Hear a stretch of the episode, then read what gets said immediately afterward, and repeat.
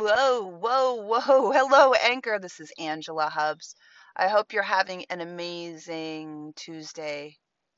I am sitting by a lake. I wish I knew the name of this lake. It's in Windermere. It's absolutely beautiful.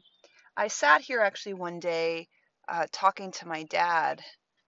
Uh, my dad has cancer or had cancer, and when he got diagnosed, we talked every day.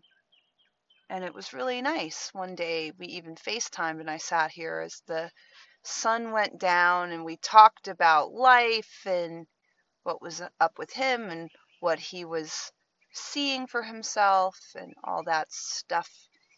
Uh, since I started getting into triathlons, my dad uh, wanted to find ways to spend time with me. And so he said he wanted to do a marathon with me. So we signed up for the DC Rock and Roll Marathon a few years ago.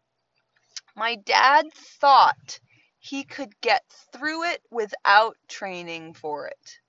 And so, seven miles in, we already were a mess.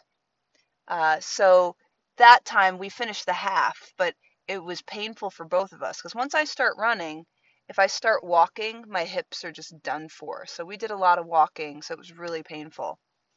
Then the I want to say like six months later, maybe nine months later, we did the Marine Corps marathon together.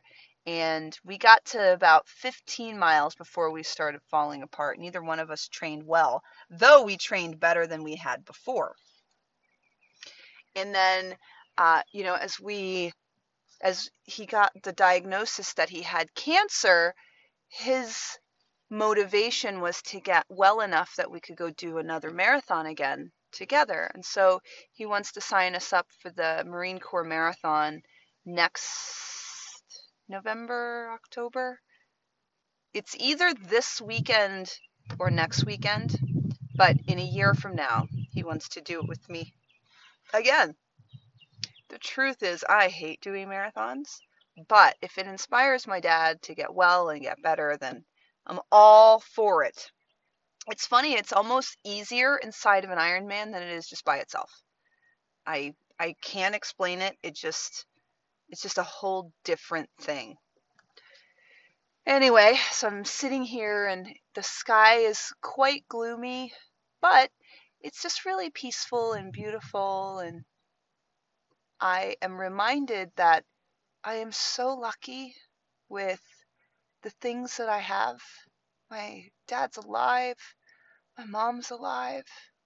And though their health isn't great, they're here and they've got such great attitudes.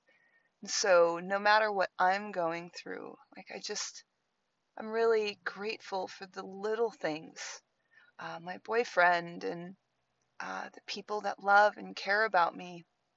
You know, I've been I've been feeling a little down, and part of it is just circumstantial. You know, and the truth is we are so much bigger than our circumstances. Our souls are so much more powerful than our circumstances, and it's just easy to forget that sometimes we're a spiritual being having a human experience right now my human experience is taking over a little bit. So I just wanted to share that with you that, you know, I work really hard to try to be my best self every day. And sometimes it's hard.